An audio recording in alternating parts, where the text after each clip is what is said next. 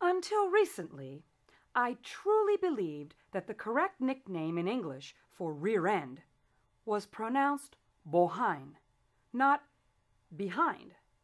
That's because my papa always used the word bohine to describe his bottom, which was frequently.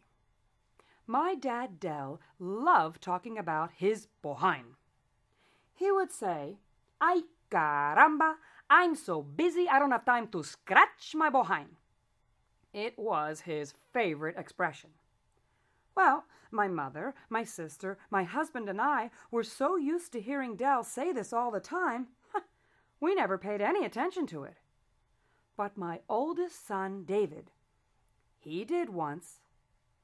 When David was four years old, he and his new baby brother, Danny, stayed with my parents in Florida for a weekend while my husband Grant and I escaped on a romantic cruise to the Bahamas. My parents, Dell and Lorraine, had moved to one of those adult parks in Clearwater, Florida, where everyone knows and cares about each other. So after the first day alone with the grandchildren, one of the neighbors, Ted Chester, stopped by to see how Dell and Lorraine were doing. Little David overheard Ted ask my dad, So, Dell, How you making out with your grandson and the new baby, huh? like changing those poopy diapers, huh?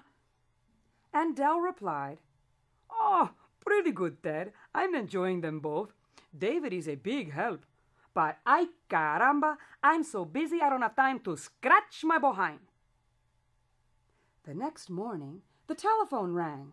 It was Ruth White from around the corner calling to see how my folks were surviving their grandson's visit. Again, David was standing next to his Poppy.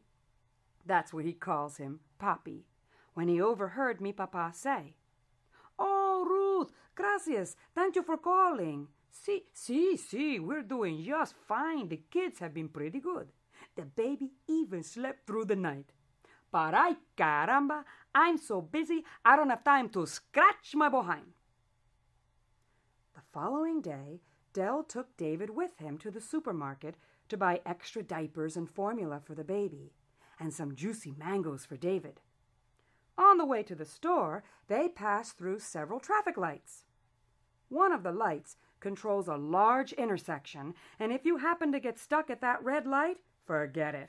You could sit there a couple of minutes. Of course, Dell and David got stuck at the light. During the first minute, they sat there in silence. Then David looked up at his grandfather and asked, Well, Poppy, aren't you going to do it?